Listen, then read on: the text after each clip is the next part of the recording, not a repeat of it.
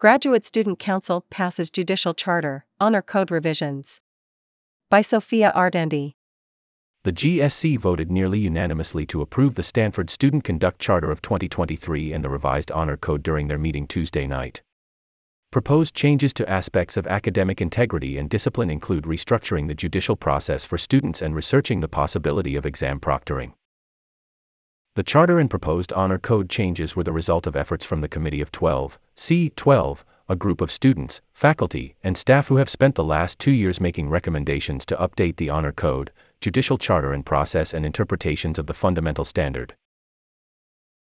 "I feel like we climbed a mountain or 10, and we're coming down on the other side," C12 Representative Jamie Fine said after both the Charter and the Honor Code passed, with no questions for the representative.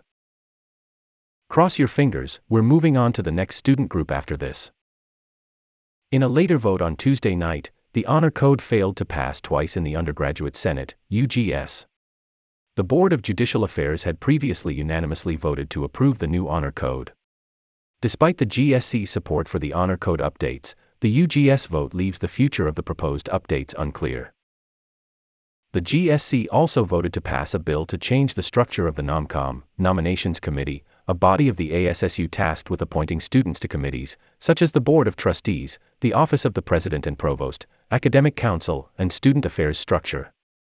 The NOMCOM Bylaw Changes Bill was created to improve the Commission's process by increasing transparency and collaboration within ASSU and to the student body, as well as to provide guidance on committee maintenance.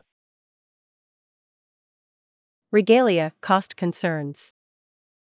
The GSC discussed concerns about high expenses for graduate student caps and gowns. According to members of the Council, for commencement in June, outside suppliers are contracted for caps and gowns, with costs this year totaling $983 for students.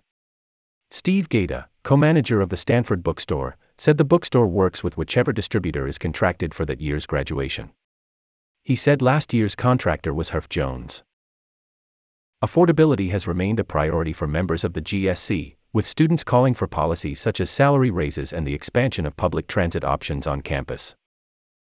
Explaining the cost of graduation gear, Gaeta said, "There is a lot of process that goes into distribution and intricate washing." According to Gaeta, the bookstore itself holds little control over the pricing process. "As far as overall pricing, it's set by our corporate office," he said. GSC co-chair Jason Anderson said that he finds the bookstore prices unaffordable. "I refuse to buy any Stanford paraphernalia from the bookstore due to the high costs." Gaeta countered that the bookstore carries expensive brands with prices that are inflexible. "We try to be comparable to other brands. I can't afford the pricing at the bookstore either," he said.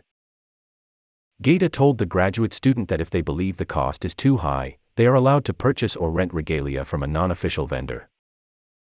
"You want to walk, you want to get in there with your class, do what you got to do," he said.